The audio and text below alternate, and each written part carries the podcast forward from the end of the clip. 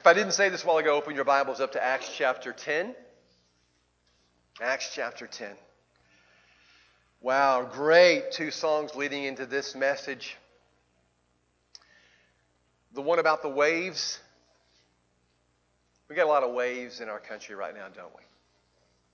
And they seem to be just incessant. They just keep coming. And then we sing that song of blessing, which is really just a call to Christ to bring peace to these waters. And um, man, we need them. Uh, been seeking God's words again for the next in this mini series within a series uh, on racism. And I found some words this week by Tony Dungy, head football coach, Super Bowl winning coach. Uh, and he had some things that he said that I think I want to lead with before we bow as a church in prayer summarize what's on my heart and probably the hearts of many of you. Said America's in a very sad place today. We've seen a man die senselessly at the hands of the very people who are supposed to be protecting our citizens. We've seen people protest this event by destroying property and the dreams of the people in their community, the very people who they're protesting for. We have many people pointing fingers of blame painting the opposite side with a very broad brush. We have anger and bitterness winning out over logic and reason. We have distrust and prejudice winning out over love and respect. What happened to George Floyd was inexcusable and should never have happened. And justice needs to be served. But in seeking justice, we cannot fall into the trap of prejudicing every police officer we see. What started out as peaceful protests have developed into arson and looting that should never have happened either. Yes, there should be protests, but we do not have license to perform criminal acts because we are angry. Today we are a divided country. We're divided racially, we're divided politically, and we're divided socioeconomically. Satan is laughing at us because that's exactly what he wants. Dysfunction and mistrust actually advances his kingdom, not the Lord's. But what's the answer then? Tony writes, I believe it has to start with those who claim to be Christ followers. We have to come to the forefront and we have to display qualities of the one who we claim we follow Jesus Christ. And in the words of Dr. Martin Luther King, injustice anywhere is a threat to injustice everywhere. But we can't go forward with judgmental and bitter spirits. He writes, we need to be proactive and we need to do it in the spirit of trying to help make things better. And it can't be just the African American churches, it has to be all churches. And I will add my voice. It has to be the KCC church. That we'll stand and we will dialogue and we will listen and we will help wherever we possibly can as a church. He goes on to finish by saying, We have to realize we're not fighting the battle against flesh and blood. It's higher than that. We're fighting against Satan and the kingdom of heaven, kingdom of darkness, for the kingdom of heaven. The Apostle Paul said, and I'll end with these words do not be overcome by evil, but overcome evil with good. Father, we come to you this morning, and I just thank you for our brother Tony, credible follower of Christ a person of color who's being a major voice right now in these times. Not one that's heard by a lot of folks, but still a major voice. And I thank you for his words that he shared that we could, we could hear this morning.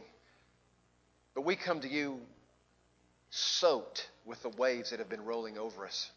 This virus, um, the reaction to what happened to a, a man's life being taken that's just, it's just not stopping. Father, we, we, we don't want to turn a deaf ear. We don't want to, to allow injustices that still are a part of our country to continue. But we ask for you to please, through the power of your name, through the power of the Holy Spirit, to come and to speak peace into our country, to speak peace into our hearts. And I ask, Father, for you to come and speak through me this morning. You know the, the sack lunch of a lesson that I brought. And I just ask that you would please take it and mold it and shape it and break it like you did on that beach so many years ago for that young boy and turn it into a feast for us here today and maybe others who are going to hear this through the podcast and through television. Thank you. Thank you for your promise that your word will not come back void, that it will matter. Please allow it to matter through the power of your Spirit. We know we're not the only ones who are asking that prayer. We know Barnett Chapel this morning, our brothers there and sisters there are praying these same prayers, requesting that you come, that you work, you move among us. Would you please knit our hearts together? Please help us to be one so that we can help this country be one. In Christ's name we pray, and everybody said.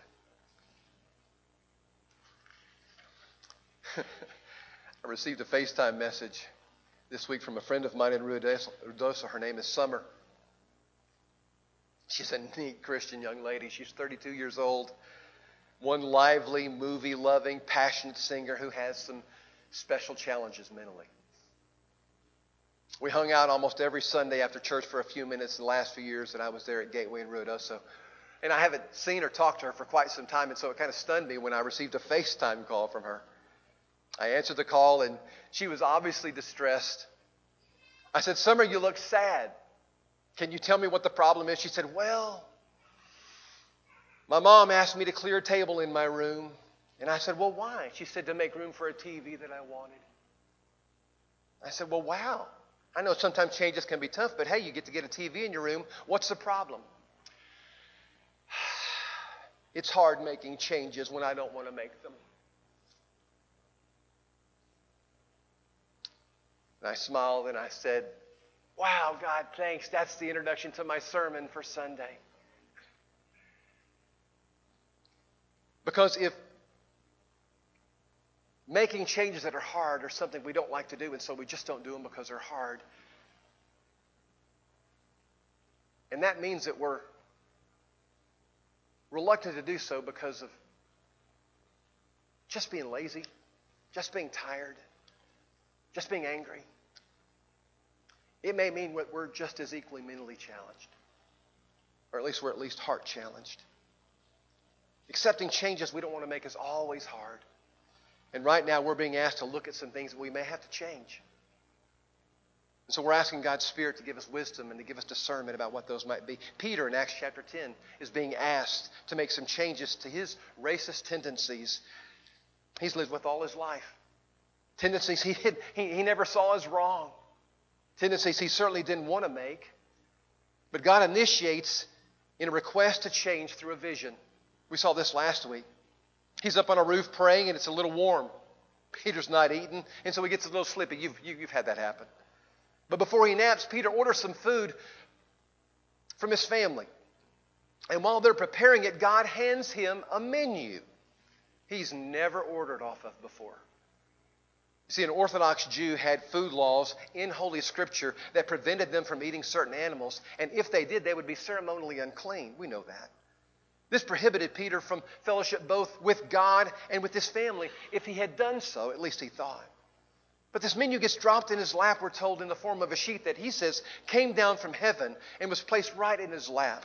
Again, filled with all these animals for which had never passed his lips. And yet God says to him, I want you to rise, and I want you to kill, and I want you to eat. Peter says, I have never, Lord, and I will never. He does that three times. Sidebar.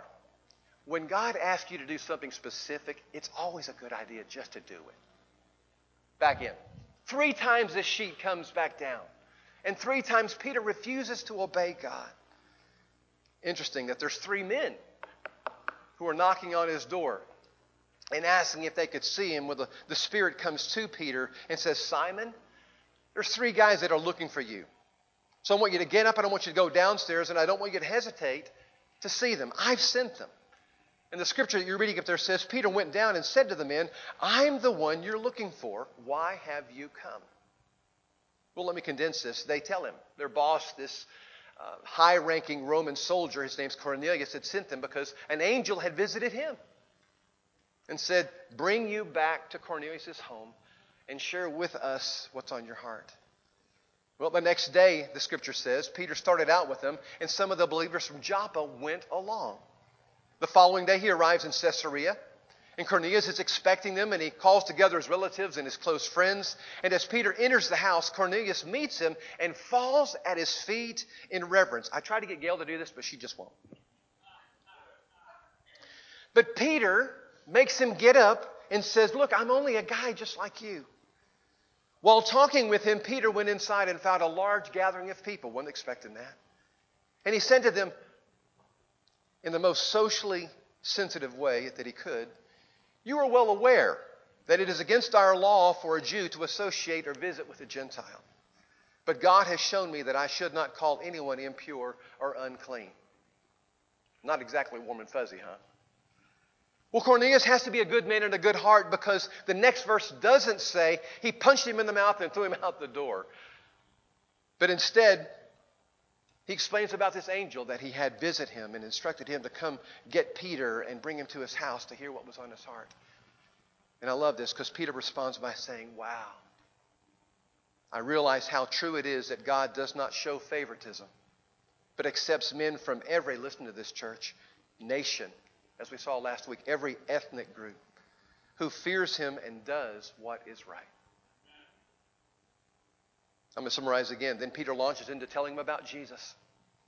Tells him about this God who came and got in a bod, and through the people of Israel, he reveals his Holy Spirit and his power, a man who predicted his death and resurrection and then pulls it off. And he says, We were witnesses to all of it. We shared meals with him. We received the commission from him to go and tell the world all about this Jesus, whom God has appointed as judge over the living and the dead, Scripture says. And he finishes with this and that everyone who believed in him would receive forgiveness for sins in his name. now, I love this. Before Peter can get to now, let's stand and sing. Y'all are familiar with that, right? The Holy Spirit interrupts this message. And the scripture says he falls on them and in a holy way, they start praising God and, and start speaking in holy tongues. And it just rocks Peter's boat, but it confirms God's all over this. So much so he says, You know what we need to do now? We need to get these folks down to the water and we got to baptize them because God's moving here. And that's exactly what they did. And Peter never saw this coming. Now, if you're reading Dr. Luke's account of this for the very first time, you'd be thinking probably like I was thinking that, man, when the folks back at the mother church hear about this, they're going to go crazy. And they do, but not, yay, God, crazy. Yes. No, it's more like, oh, God. No, crazy. Luke says in the very next chapter, Peter is explaining to them what happened at Cornelius' home. And the text says some circumcised believers get a little upset, get a little indignant. Not because the Holy Spirit fell on a different race or because Peter baptized a different race, but because he ate a meal with a different race. You went into the house of an uncircumcised man and you ate with them? Man, that just has an ugly tone to it, doesn't it? Well, I'm going to show you racism always does. I can say with every degree of certainty, I have never met a Christian who says only a select few races get into heaven. But you know what? I have met many who hope certain races never eat with them, or attend their church, or make their way into their eldership, or serve on their school board, or teach their kids soccer, or worse, marry one of my kids. I don't know what your experience has been with people of a different race. I would like to briefly share with you mine. Most of my early school years were spent in San Antonio, Texas. And all of my classes were as interracial as I think probably most schools are that are interracial.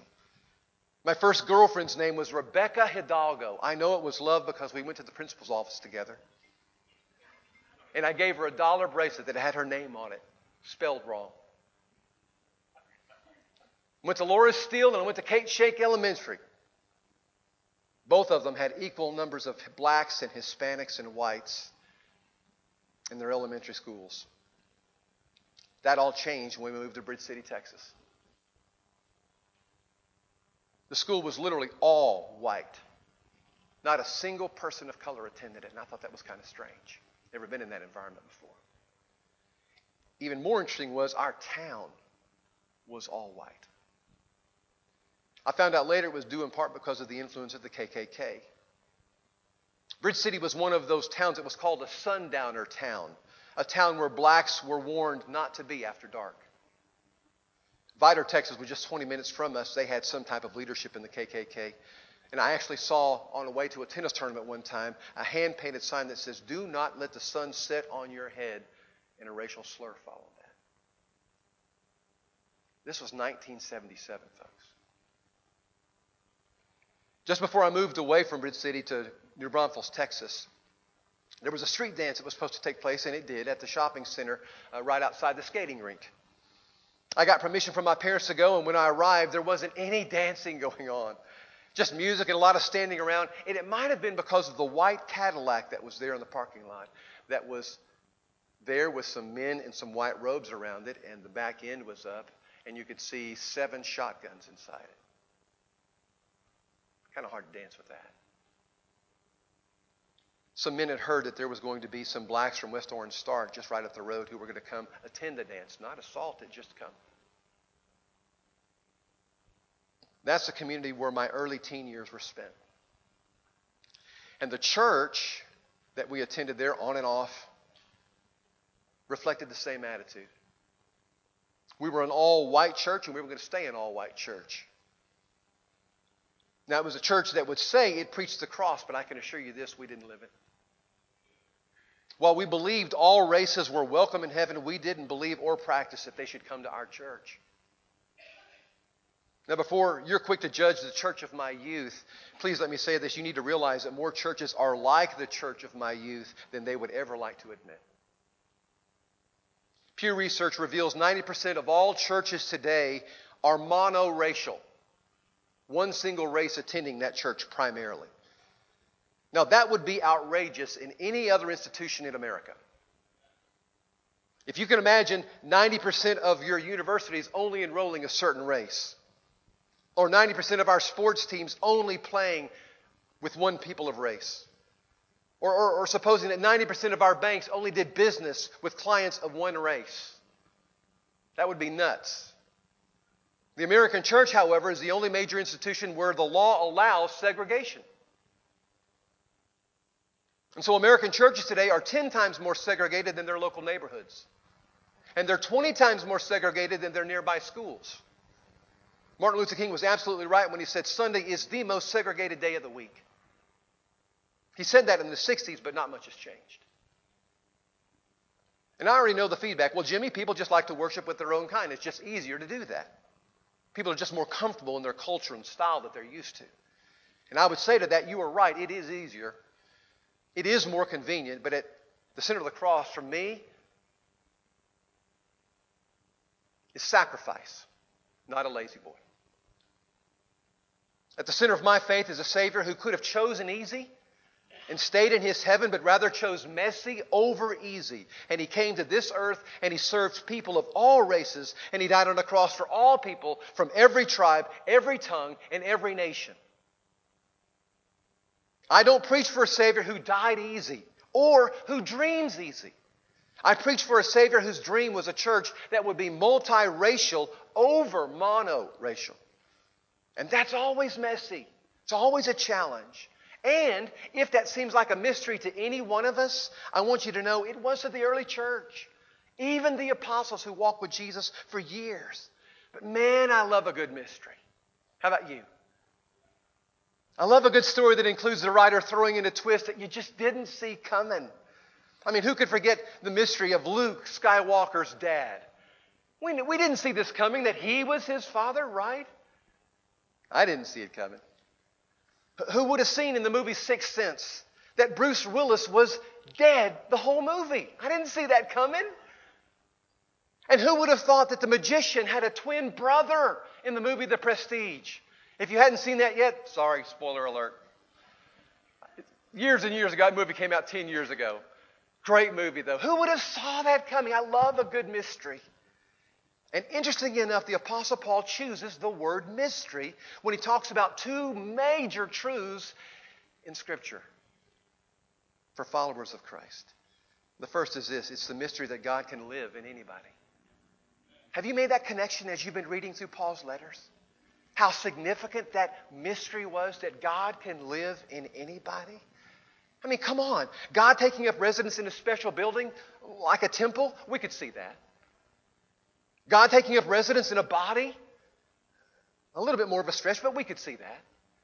But no way God takes up residence in me. No way. Sorry. Way. Scripture says way. Paul writes especially this, specifically this, verse 25 in Ephesians chapter 2. I have become the church's servant by commission of God. He gave me this commission to present to you the Word of God in its fullness, the mystery that's been kept hidden for ages and generations, but now is disclosed to the Lord's people.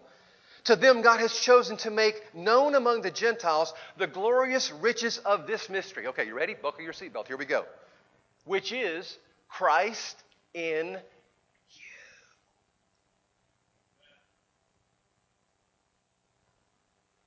Ta da! That's what Paul's trying to say as he writes to the letter. Ta da! This has been something that's been held secret, kept secret, but now it's been made known to you. The God who resided in a tent or a temple wasn't enough. A God in a bod that could touch and talk and admire and that we could kill not enough. He wanted closer. So Paul says, This is the mystery. Christ came to be in you, and nobody saw this coming. But it's not the only mystery that God and Paul and the apostles presented to the church. He uses this term mystery one more time, so stay, stay with me. Yes, to describe a God who will live in anybody, but look at this. Number two, that we could love everybody. That's going to take some help. That's why he offers the first. Can't pull this off by ourselves. Nobody was pulling it off by themselves until he came. Through Jesus, God makes it possible not just for the Jewish race to be saved, but all races, all nations, all ethnic groups joined together in one body of the church, one family, one temple. Now, that was stunning then, and it's equally stunning now when you can find it. Are you telling me, Jimmy, that racial unity is one of the primary purposes of the cross? You just sang it a few moments ago. Yes. But don't take my word for it. Take Paul's. Listen to what he says. In reading this, then, you will be able to understand my insight into the mystery of Christ, which was not made known to people in other generations as it has been now revealed by the Spirit of God and his holy apostles. This mystery is that through the gospel, here it is, the Gentiles are heirs together with Israel, members together of one body, sharers together in the promise of Jesus Christ. How is that possible, Paul? Keep reading. For Christ himself has brought peace to us. He united Jews and Gentiles into one people in his own body on the cross. He broke down the wall of hostility that separated us together as one body. Christ reconciled both groups to God by means of his death on this cross, and our hostility toward each other was put to death. So now you Gentiles are no longer strangers and foreigners. No, you're citizens along with all of God's holy people. You are members of God's family. Together we are his house, built on the foundation of the apostles and the prophets. And the cornerstone is Christ himself.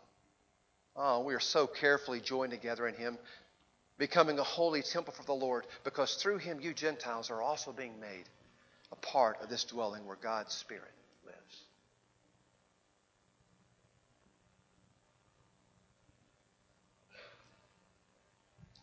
Wow, I'm trying to get the point of all this. I hope you do too. Church, the cross made it possible for me to get saved. Yes, hallelujah. But listen to me the cross made it possible for us to get along. Hallelujah to that. It's the only way we can. The cross declares war on walls. Remember it that way. The cross simply declares war on walls. The walls between me and God that my, my sin made possible and the walls between me and you, usually that pride makes possible and selfishness makes possible. Paul, God's chosen vessel, was sent to deliver the news of those two incredible mysteries. God could come live in me, and we could love each other. Today, God's inviting you to hear it. He's inviting you to believe it, but He's asking you to take up your cross. It's not about me. Now, I want you to remember as we close that Paul was the primary church planter in the early days of the church. Two thirds of our New Testament is, are just letters that he's, he's written, writing to those churches. And so I'm wondering, have we forgotten, church, that every church he planted, excuse me, was multiracial? In case you want to know, it's on the pulpit there, it's not on the ground. Every church he planted was multiracial, not monoracial. And it would have been so much easier not to do that. As we looked last week, we know the tensions between Jew and Greek and Gentile were every bit, if not more, greater than the tensions between blacks and people of color and non color and yellow colors and red colors. They had different food tastes. They had different dating practices. They had days off that were not the same. They, their worship values were different. They, they held uh, different views on, on women, blah, blah, blah, blah, blah. Not to mention circumcision. Which, if I had been a Gentile male wanting to become a Christian, I'd had trouble with that too. It would have been easy for Paul to say, Listen to me, you Jews, you just worship over in that house, and you Gentiles, you just worship over in that house, and once a year we'll come together for a unity service. What do you say? Didn't do that. Because Jesus died to make a better way.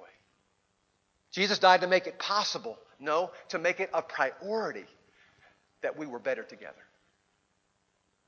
Now, I may be wrong, but for those of you who are thinking this issue of race isn't worth talking about, especially in church, I need to let you know Jesus made it clear it was worth dying for. He never saw our unity as something that was serendipitous, some kind of, some kind of possibility of the cross. No, he saw it as central priority. The question for me is, is will I make it mine? There are some very specific ways that we can. And you know what? Next week in lesson three, we're going to talk about exactly those things. But I'm asking you in the meantime to please pray this prayer God, what about all this are you trying to say to me? If this is a priority for you, oneness amongst the races, how do we make that a priority for our church, which has your name on it, by the way? What do you want to say to me? Not to the elders, not to Jimmy. What are you trying to say to me about this, in all this? Brother, for you to see that the multiracial church is a priority, I needed to remind you this week it was a priority for Jesus. Because I know you're trying to follow him. So this is just a reminder. Remember, priority for Christ. And the reason is, just a preview for next week, is racial unity preaches the gospel in a way that our words can't. Racial unity preaches the gospel in a way that our words can't. That's next week, though. Enough from words from my mouth. I want to leave you with a picture for your heart. I know if you've been on your computer, if you've been on television, you have been bombarded with images that have filled your mind and words that have filled your heart, reinforcing of how ugly racism can be. But I want to end today's message with an image from your from your preacher that I hope hits your heart about how beautiful racial unity can be. It comes from a movie that I think ranks as one of the top five most inspirational movies ever probably one of the top 10 movies in my life. It's called Remember the Titans. It's based on a true story that occurred when I was in middle school. And it focuses on the events that took place in Virginia. Forced integration was underway, and how it was impacting the community was chronicled through its impact on a football team. The white players weren't happy to play with the black players, the black players weren't happy to play with the white players. The star players of the two groups, Gary, the left side linebacker, and Julius, the strong side linebacker, highlight what goes on in the movie. When they meet, immediate conflict. But then in the course of the season, they become friends. No, they become family. It's because their common purpose for a mission that they were both excited about superseded their differences. And they finally realized that they are actually better together. But before the big championship game, Gary's in a car accident. And Julius learns that Gary's paralyzed from the waist down, and the one person Gary wants to see is Julius. Why? Watch.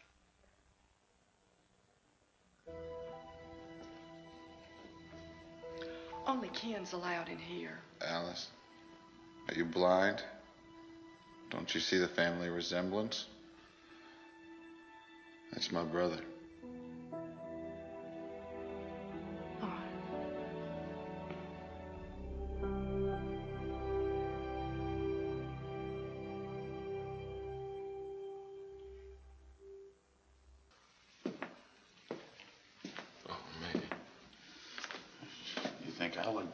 Should see my Camaro. Man. I sure am sorry, man. I should have been there with you. What are you talking about? You would have been in the bed right next to me. You can't be hurt like this. You. You Superman.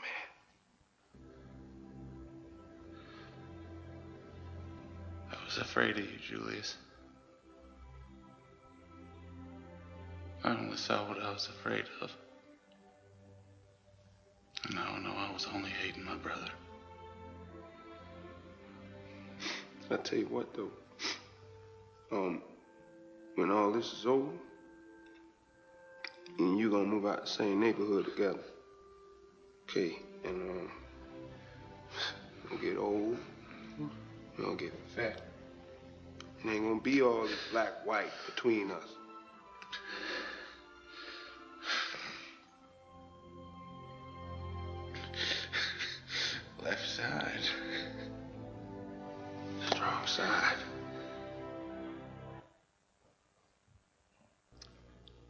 Father in heaven, we come to you this morning grateful. You have made a way. First of all, for us to be able to just come into your presence by the blood of your Son, Jesus. Thank you. Thank you for the gift. We, we, don't, we don't deserve that. We, we can barely even comprehend that you would do that for us.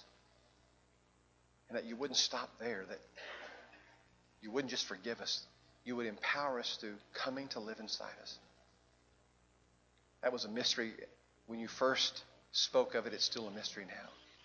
That we're trying to, by faith, allow to, to live out in our lives. But Father, this last mystery, we just can't seem to get our hand, we can't get our hearts around it, we can't get our minds around it. We need you. If we really can be one, if you can bring together races of different color, different nationalities, different origins of birth, would you help us be a leading force in that? I just want to say thank you for where you've brought us so far. I just want to say thank you for the hearts that you softened and, and, and the welcome that's been a part of this church family where people of races are coming to be a part of our church. But God, we know we can do more. You know, you can take us, take us deeper, you can take us wider, you can take us further. And so together as a church family, we're asking you, would you do that? Do what we can't do for ourselves. Would you speak a word to us individually this week? You've, you've made it clear today that this is priority for you. We want it to be a priority for us. We just don't know how sometimes. Please show us next steps. You've been so faithful to take us this far. We, we're just going to trust you'll take us the rest of the way. For we ask us humbly in Christ's name. And everybody said. Summer said, I hate making changes that I don't want to make. Man, could I relate to that. And I know you can too. God's not asking us to do it alone. He's asking us to do it together. Let's stand, let's celebrate that together.